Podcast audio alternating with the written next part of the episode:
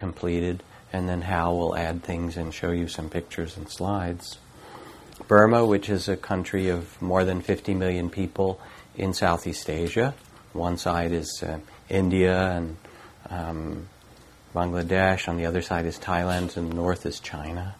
Um, uh, is a country that used to be um, about the richest country in Southeast Asia, one of the richest countries in that part of the world. Now it is in the um, lowest uh, 10 countries that, uh, that, the United Nations lists for, for poverty in the last 50 years. Um, it's um, become that.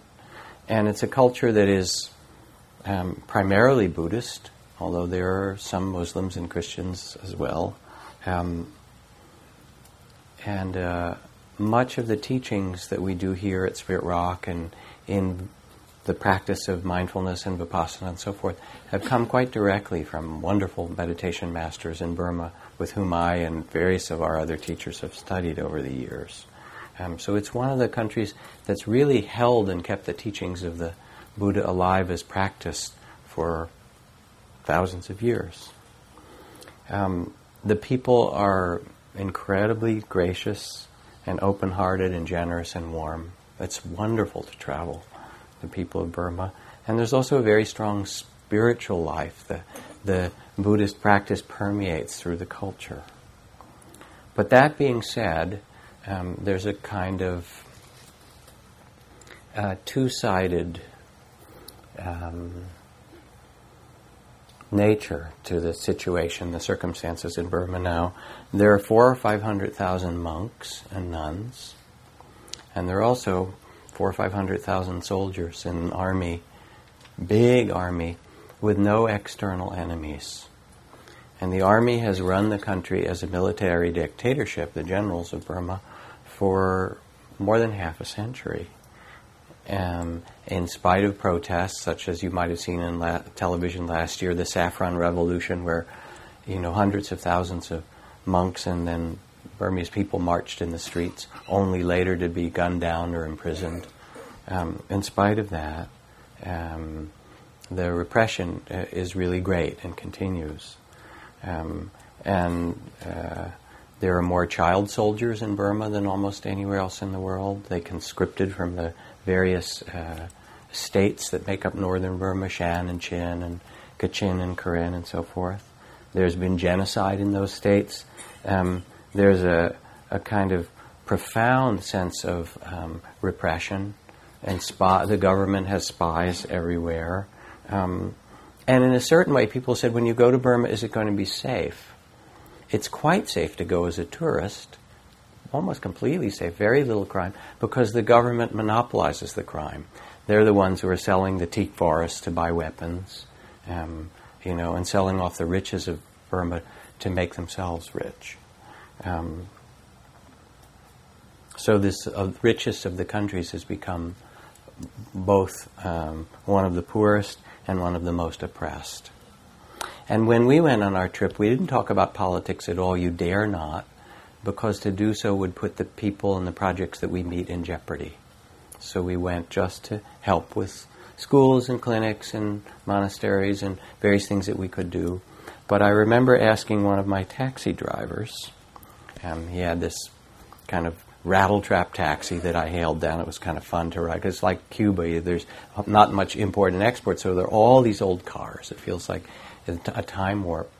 Um, and I got in his taxi, and there was a Barack Obama sticker across his uh, his visor, and I thought, okay, this guy's probably pretty cool. So after we're driving around, I said, "Is it okay to talk politics?" He said, "Oh my God, it's so terrible here." So it felt sort of safe. I didn't say what project I was with or anything. So we talked for a little bit, and then I a- asked him.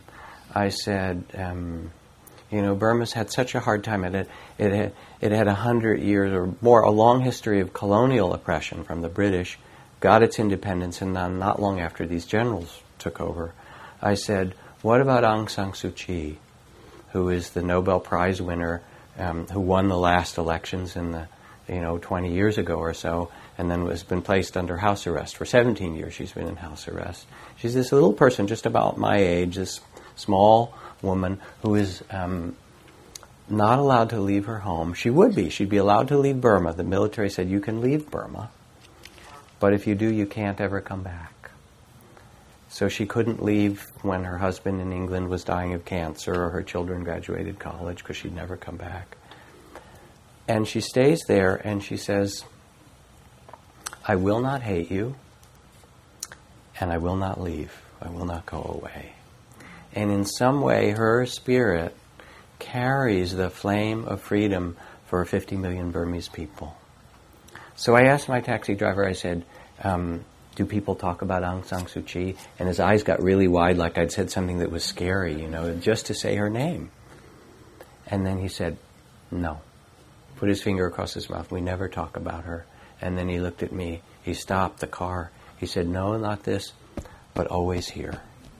Always here. She's in all our hearts, even though we don't say a word. She is what we carry.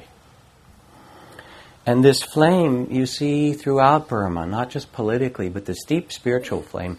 The, the main pagoda in Burma is filled with stupas and pagodas, but the main one in the center of Rangoon is the Shwedagon Pagoda, which is like um, the Eiffel Tower meets um, the Taj Mahal with Buddhist Disneyland and um, a little bit of, uh, you know, kind of incense and the sacred kind of enveloping it. It's just an amazing place. And day and night there are people circumambulating and making prayers, and it's got temples all around it. It's this huge, enormous pagoda. Um, and there, when the cyclone came through, which happened last year, that Hal talk about, um, the crown, there's this gold and jeweled crown on the top of the Shwedagon, was damaged. And even though people are incredibly poor, I heard stories that men and women in the village would take their last bit of gold, their, their gold ring, their gold earrings, and send it by hand with cousins and friends to Rangoon to make sure that we can fix the temple at the top of the Shwedagon because it carries the spirit of the people. There is so much love and generosity that's built in. The teachings of Buddhism are that generosity is what makes you happy. Dana, in the biggest way, and it's woven into the society to make a, a, truly generous society. You also see the spirit of the Buddhist teachings of sila, which means of integrity or virtue, um, a kind of purity um, that's there. And we visited a number of nunneries. I, I was particularly interested because I'd been there years ago and studied with these very famous meditation masters but they were almost all guys. And I became much more interested to visit a number of the senior women teachers that you don't tend to hear about as much. They're they're not as um, published, shall we say. They don't get their voices out because Buddhism is still pretty patriarchal in these countries. Um, but they're fantastic women teachers. And we visited, I don't know what pictures Hal has chosen to show, but we visited a, a, a series of nunneries that were run by these women. Um, I remember meeting a couple of the nuns who were young, um, uh, you know, probably late 30s. They looked like they were 16, but they were really 38 or 39. Um, and they were taking care of these girls who had been um, orphaned by the by the cyclone. Um, they said, well, one of our temples was in the delta, and we went back to see how we could help. And there were all these young girls um, who had nowhere to go, so we took them in, and we built this nunnery out of bamboo we all went in and it was kind of like with all these big Westerners in it, it was kind of shaking. I wondered whether it was going to fall over. But it was really beautiful to feel inside how much love there was. All these girls, five, six, seven, ten years old, sitting there in their little pink um, robes and just smiling because they were so loved by the nuns who took them in. And, you know, I talked to a several of these different nuns, and they were really accomplished. A few of them said, well, well, my sister there, she came first in all of the national examinations as a scholar in Burma. She's the most accomplished woman scholar in the country. But we saw these girls and we said, we have to take care of them. Well, are you sorry you can't study? Are you sorry you can't go meditate? You know, they were going to go on retreat. I asked the abbesses, and oh, no, no, no, the Buddha has sent us these girls to take care of. Um, and this is our practice now. And we're so fortunate. And there was a kind of purity of let us just care for what is brought to us, let us care for the world, a kind of integrity that was so selfless. Um, it was a kind of expression of all of their years of meditation, if you will. But more than that, of the weaving of the principles of generosity and virtue throughout the society. Generosity, dana, virtue, um, and integrity, the kind of purity of, of these, of these uh, nuns and monks and, and teachers. Um, we met the shaman. We went way up to the Chinese border to these mountain tribe villages and the, visited the shaman who was there. And part of our work, the foundation's work, um, has been not only to build clinics and schools, but also water systems. We went up with this one doctor who said these remote villages, the average woman there has 11 or 12 children, starting childbearing at age 15 or so, and four or five of them die before they reach age 18. Infant mortality, it's really high. So, what this beautiful man who was in charge of those projects had done was to create water systems for clean water from springs way up in the mountains and bring these pipes down with the support of this foundation so that they had clean water that wasn't muddied by the, by the cattle and various other things. Um, and also have backpack medics come through periodically to check the children. And in, he, was, he was doing research on it, but in three years, it appeared that the infant mortality rate was cut in half with just visits from backpack medics and clean water. And there was such a sense of joy in everyone who was participating in that, a kind of integrity and care and virtue in the whole in the whole process. There also is a kind of wisdom woven into the culture, um, panya, prajna, bhavana. When we were in Mandalay, one of the one of the 15 people that traveled with us um, uh, was Alice Walker, the um, wonderful writer.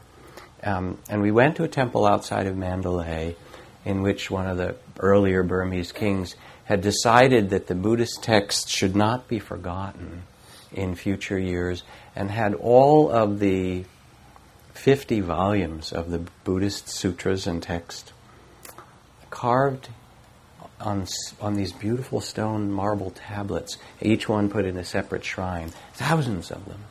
And I have this picture of Alice Walker standing there holding this stone. She said, Imagine people who love their writing so much that they put their best books on stone so that we'll never be lost. You know, she's kind of leaning her head against this, the world's largest book, it's called. Um, but there's such a reverence also for, not just for learning, but for wisdom for understanding that weaves through the culture. And you see it. We visited all these meditation temples, places I'd practiced, like Mahasi Sayadaw's monastery, where there were only 400 people on retreat that week. On the holiday times, there's 3,000 people who come and sit together for a month and, and um, you know, or two months. Um, and we visited all these kind of um, mystics as well. I remember visiting this one great nun who was not only a meditation master, but she was a channel for a dragon spirit, a Naga spirit. And there was this big statue of a kind of great serpent dragon in the front with this woman dancing on top of it that was a female Naga. And so she would teach us meditation, and then she would sort of half close her eyes if you asked her questions, and you could talk to the dragon spirit, and she would kind of and the dragon spirit was pretty cool. She had very good answers to most of the kind of meditation questions people were asking. But anyway, when we were down in the Delta looking at projects that of rebuilding of schools and, and so forth, um, in the village we were, the villagers had caught a python. And they were probably going to take it to the market and sell it. So we bought it from them. Our group got very excited and took it back to the Irrawaddy River to our boat. That's how we got it out in the Delta and let it go in the river. Everybody applauded as it swam away back to shore and so forth. Wonderful python. It was named Monty by our group, but that's all right. but anyway, um, so we told this this abbess, this very accomplished meditation master who also channeled the dragon. Um, and she told her Naga spirit, and her, her dragon spirit was extremely happy with our group. Oh, you let one of my people go back in the river. You know, it was a really beautiful moment. But in that village, which we'd helped to rebuild the school and the clinic and so forth, there's a village council now including the senior women, the head of the the school teachers and the head of the, um, uh, the, the midwife and so forth. It wasn't just men, which was partly encouraged by the way that the foundation has been working. And I remember talking to the midwife in the village, who was one of the elders there, and I said, um, "You know, how many years have you been doing this?" And, uh, you know, decades. Um, very lovely being. And I said, "So, how many babies have you helped to deliver?" And she smiled and she did this. And she went, everybody that was around her were, were people that she had brought into the world. And so she was one of the elders that we were able to honor in some way and bring in to this process. Um, and these people who come who will sing tonight, I guess the last thing I'll say, they're sort of modest. Um, but the music school, which also has the office from the Foundation for the People of Burma that they're a part of, um, also mobilized, together with the foundation, three or four hundred people to go into the Delta last year when the when the cyclone came and killed tens of thousands of people and washed all these villages away. And they were the ones who got in, who collected the rice and collected the things, the blankets that were needed, and got in trucks and took them down. And you get to military checkpoints, and the military would want to take it from them. And I heard stories that the students would just say, um, "We are taking these, and we're going through your checkpoint." And um, the soldiers say, You may not pass. And they say, well, Then you will have to shoot us first. We are taking this rice to the people who need it. So there's this incredible flame that's there in the hearts and the spirits of people. You'll hear some of it when they sing tonight, in spite of the hardship and a carrying of these beautiful Buddhist principles. And I'm just grateful that you all can visit. So I'm going to turn this over to Hal for a bit. Thank you, Jack. I will turn on my. Thank you very much, Jack. Uh, it is indeed a pleasure to be here tonight. Thank you all for being here with us um, on Jack's uh, Burma night. Uh, also, many, many bows to Jack for his dedication to the Foundation for the People of Burma and for allowing us to be here tonight with our very dear friends and co-workers uh, uh, and musicians, the Gitameit Choir, which you will hear uh, in the second half of the program. But before the choir sings, um, I'd like to go over a few things about the foundation, show a few slides, a video, uh, and uh, and then um, then we'll take uh, probably take a break, and then the, the Gita choir will sing.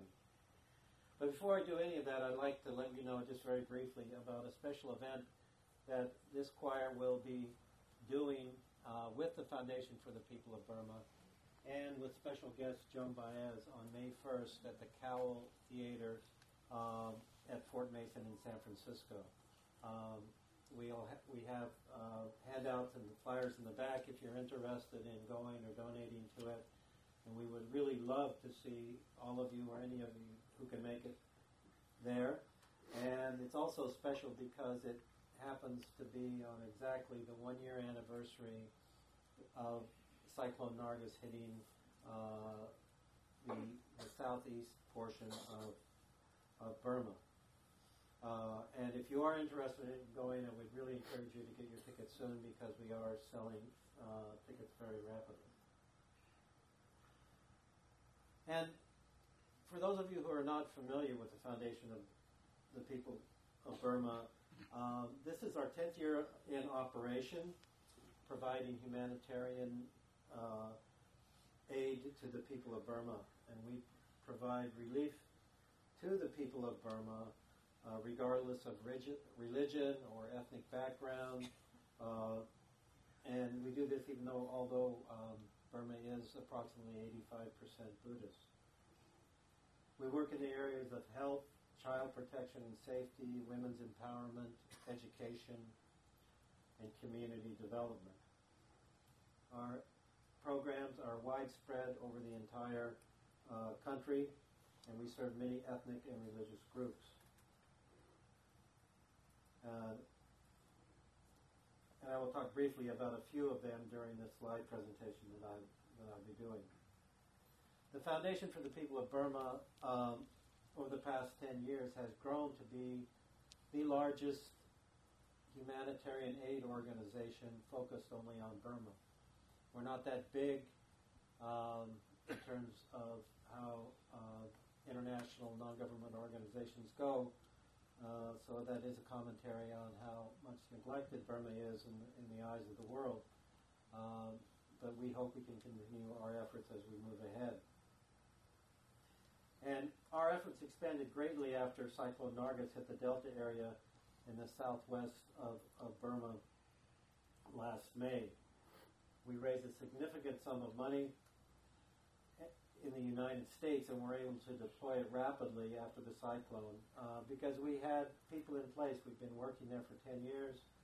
Um, all these young people working and, and uh, studying at the Gitameit Music Center came to us and said, we, we have to help. Can you help us with resources? And that's how our partnership began. They quit school, they quit their jobs, and just headed down to the Delta with whatever they could to provide relief to the, to the victims of the cyclone. They were doing this at a time when all of the large international non-government organizations like Save the Children and, and other um, uh, United Nations organizations were barred from coming into the country. The, the, the military government prevented them from coming in, and once they got there, prevented them from going down to the Delta, except in a few major cities.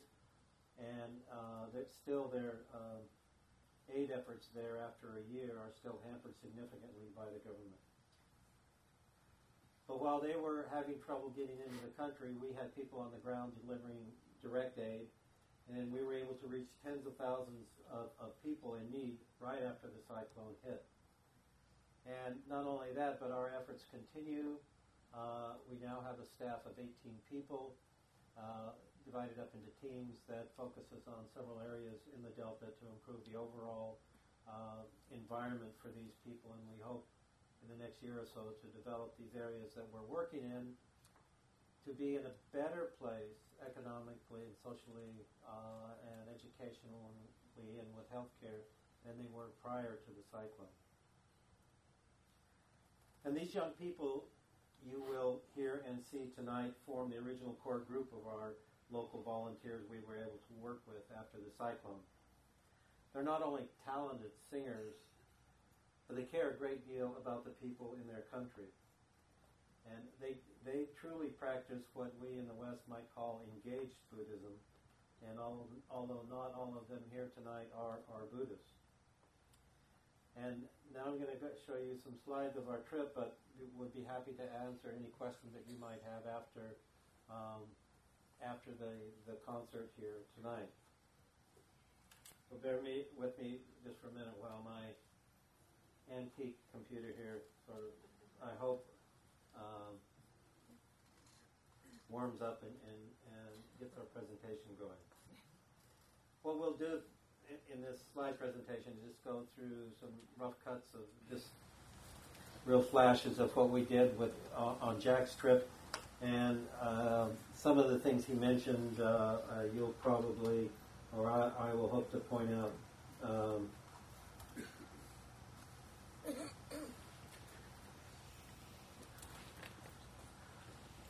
as we go along, this was a very um, uh, sort of fancy uh, trip for Burma. So we stayed in very nice places because the people we brought over were, were significant donors to the foundation. And we stayed in a very fancy hotel called the Governor's Residence. There are other hotels called the Decent Hotel, which is right down the street from the Suite Hotel where I stayed at SWEET for one night before going to the fancy governor's uh, mansion or governor's residence. Jack mentioned the Shwedagon Pagoda. Uh, it is the center of the heart of Buddhism in, in Burma. It's over 340 feet tall and purportedly has uh, about 20 tons of gold in it. And it's got, this has got uh, um, a, a, bamboo scaffolding around it to fix it from what happened during the cyclone. So they're in, they're in the repair process. Oh, yeah. Go ahead. and the people are very, very dedicated in, uh, to Buddhism in the country, and mainly the women who make merit by sweeping the marble uh, kora. Uh, oh, no, you can come out and see. Yeah, come sit there. Um, uh, they make merit by sweeping the Cora where people walk around every day. Uh, and this is another view of the sort of the outside perimeter of the Shwedagon Pagoda, where are, there are all these other pagodas that, that wealthy families in decades gone by have built up to make merit for their next life. One of the days in Rangoon, we went out to a um, uh, to a nunnery uh, managed by this Western nun. I think she's Swiss. Mm-hmm. Am I right, Jeff? Arianyani, she's Swiss. She's Swiss. She's been there about 13 years in ropes. Um, and also at the same monastery, uh, you might recognize some of you, Carol Wilson, who's also a Western uh, Dharma teacher. And these are some of the little girls that Jack mentioned in the monastery who were orphaned uh, by the cyclone uh, in, in uh, the Delta area and were brought up to the Rangoon area by these two nuns. And they lived in this, in this very, uh, very simple and not too stable uh, bamboo shack, and we donated uh, quite a bit of money by Burmese standards for them to to rebuild. Some some thousands of dollars. How much do you need to eat every month? Three hundred dollars will feed the whole nunnery. Okay, well here's you know money for food for a year for you. So So we spent quite a bit of time on boats, um, and this is a boat going down into the delta from uh, Pontway. The people here, I think I pronounced it right, going on to one of our project areas.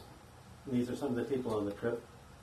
Um, and the only picture I, I have there is this is a school that we support in this uh, ethnic Karen village. It's a Christian Karen, Karen village.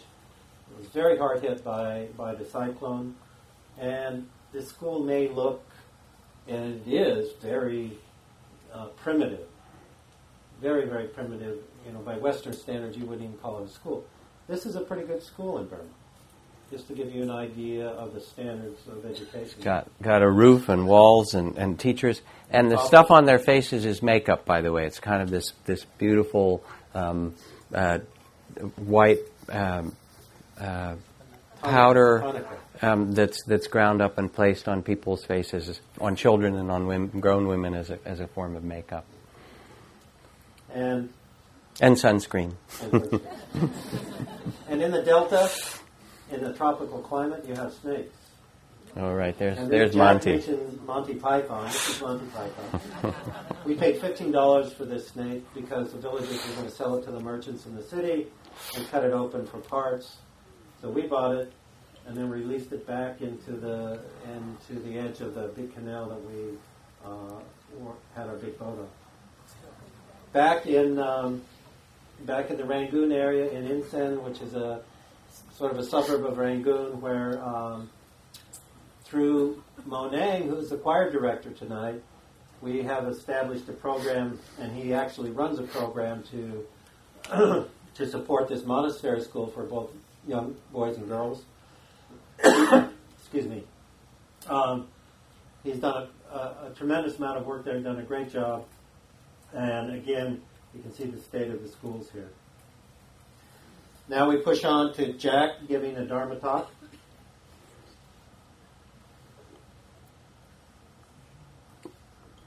And, excuse me. Hope I get through this. Mm.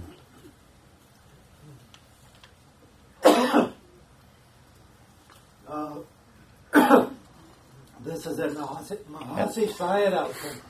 You say it. At Mahasi Sayadaw's monastery, which was one of the places that I'd practiced as a monk almost 40 years ago. That's a statue of the teacher Mahasi Sayadaw. It looks he used to sit very still, so it was very hard when I was there. They'd had, they'd made that statue, and you'd come in at night and you wonder, now is he actually sitting there, or is this you know is this his statue? Because he would sit in front of it sometimes, and they had these lifelike lifelike statues. Here we are um, getting a presentation from uh, some of the people who are now on our permanent staff working on our Delta project. Um, you can see in the background there a picture of the Delta area, and these young uh, people would come up and tell us what aspects of the program they're doing, and they're very enthusiastic, very uh, energized and, and, really, really dedicated to the things that they're doing. Back on another boat is Jack, Alice Walker, and two other people from our boat, or from our trip. Uh, and this time we're going down the Irrawaddy River from Mandalay to the Sagaing Hills. Here are just a few pictures of what you see as you go out of the port in Mandalay uh, down the river. It really is a river of life. People drink water from the river, they wash the clothes in the river, they fish in the river, they use the river as a road or a transportation link between southern and northern uh, Burma. And they also have very fancy cruise ships. You can get on one of this ship like this and have a very fancy cabin and, and meals all the way from Rangoon all the way up to the north of Burma. Uh, temples abound in Burma. They call them payas. This is just one of the hundreds of temples you can see along the side of the river uh, as, you, as you motor along. Jack mentioned this photo of Alice Walker holding the book. This is one of the over a thousand books in the largest book in the world uh, with all the Buddhist texts and scriptures in it. Also writes us in, in Mandalay, I think this is one of Jack's pictures. This is a picture uh, which is very similar to our logo for the Foundation for the People of Burma. This one happens to be decorated for an ordination ceremony for a young man to become uh, a, a novice monk. So now we take a quick flight up to Changtong, which is the capital of the Golden Triangle in the eastern Shan state, near the border of China, Laos, and Thailand. And these are hill tribe people, and you can see the, the thatched roof uh, houses up on stilts on the side of the hillside, and the little kids are playing with the rooster there. This is where we have our backpack medics program, water and sanitation program, education program um, uh, for these hill tribes in this area. And this happens to be in one of the schools in the area where a lot of the hill tribe kids come into. And this is our dentist from our uh, uh, cyclone relief program in the Delta. This is her first trip up there. She's giving all of these kids their first ever uh, dental exam giving them, putting chlor, uh, uh, clean, putting protection on their teeth, uh, pulling teeth, and teaching oral hygiene. And in the old town of Changtong, there's this very ancient monastery. I apologize for not having very good pictures of it, but it, it has these uh, hundreds of these old, uh, very, very old Buddha images uh, in the Shan style.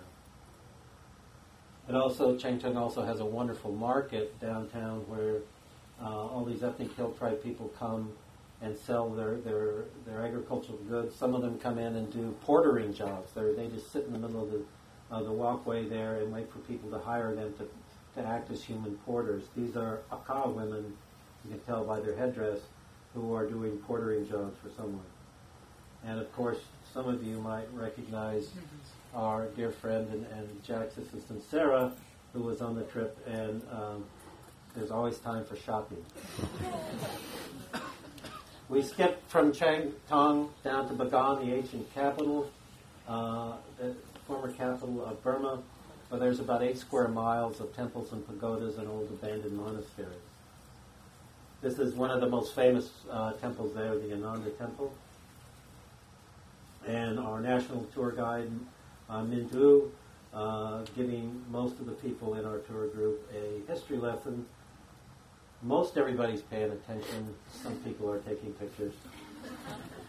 Uh, and just here's an example of the array of, of, Buddha images that you see all over Burma, uh, honoring the Buddha and the Buddhist teachings. One of the big things you do in, in Bagan is climb up one of the pagodas at night and watch the sunset. Uh, that's what it looks like uh, from the top of the pagoda. And it was so beautiful and so inspiring on the trip uh, that this couple, Adam and Tabitha, who were on the trip, uh, were engaged on top of the pagoda the night before But, you know, they didn't have much time to think about it. They drank some champagne, and then early the next morning, we got on these balloons to do balloons over Bagan. Um, and these big balloons just lift off. and you sail way up into the sky, and you get panoramas like this of the of the, uh, of the area. And uh, the last day we were there, we went out to this remote village, which is very uh, typical Burmese village, uh, untouched by the military, very peaceful and tranquil. But we went up by boat and had to cross all of this sand, so Alice uh, was able to get a ride on this ox cart to get through the very hot sand to get there. And here's just a picture of the, you know, what people look like in Burma. These are just local people uh, living their life very happily, left alone by any interference from the government itself. And you know, this I put this picture in there because it shows just how much loving kindness there is for the children, for the people, and the, the older people take care of the younger people, and um, they really look after each other in a very caring way. And from there, we fly back and get back. Since everybody was well behaved on the trip, we went back to the fancy hotel. We didn't go back to the uh, decent hotel. Uh, to the to the decent or the sweet hotel. So now this is going to take just a few seconds to warm up, but uh, this is just a four-minute DVD uh, that gives you some scenes of what happened in the cyclone. We don't have any of the gory details here. The pictures in this video were taken by our volunteers in the Delta because we couldn't even go down. I couldn't go down. Brooke couldn't go down. Wait, uh, and I have, have a thought because it's eight fifteen. This is what because we were going to take a break. I have a, I, I want to check with you, Hal. Sure. How about if we take a break now? Gitameit sings, and then you show the video of the of the of the Nargis, and then we take some questions, or, or, or you show the video and they sing, one or the other. But I, probably I show the video, then they sing, and, and okay. And then we take so, because I do want us to have some time to stretch, um, and then we'll end with a little meditation when we finish all of that. It's 8:15. Before you get up to take a break, a few announcements to make. If you've not come before, there's a table in the back corner of the room where you can get information about upcoming events or where you can sign up for a mailing list. A few of the things coming up this next uh, weekend, Alan Wallace, who's a really fine a Western Tibetan teacher is doing two days on balancing heart and mind, and you can come for one or both days. The following weekend, Arisika Razak's doing a, a day long for people of color called Moving in Grace. She's a wonderful movement teacher and meditation. And Marc Lesser's leading a day called Accomplishing More by Doing Less. And you don't even have to come to it, but if you do come, you know, you're welcome, it's good. And then there's a there's a retreat of quieting the mind, quieting and concentrating the mind here on May 10th to 20th. You're also welcome. And our middle school class series begins this next week.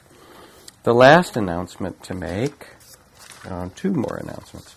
Um, uh, one is that all the money that you give tonight, what you gave in parking, what you gave to come in here, and what hopefully you give in the baskets as you leave, all of it will go to the projects of the Foundation for People of Burma, to these nuns, to the backpack medics, to the things that you'll be seeing. Um, so I'm enormously grateful for whatever support you give. And someone came up and said that they would match your donations tonight. So every dollar you put in as you go out will be matched, pretty much, which was really phenomenal. And the last announcement is just as Hal and I led this trip to Burma, um, Sylvia Boorstein and I are planning a trip this winter to Palestine and Israel, which will include going to holy sites around um, Israel and Palestine, and also visiting a number of the key peacemaking groups the bereaved mothers, the former combatants, the Gandhi Center in Palestine that's teaching nonviolence throughout the Middle East, um, and raising money for all these organizations. So if anyone is interested in that trip, I have some flyers for it. You can come up and get one. Um, let's take a 10 minute break um, and then we'll ring the bell to come back. Thank you.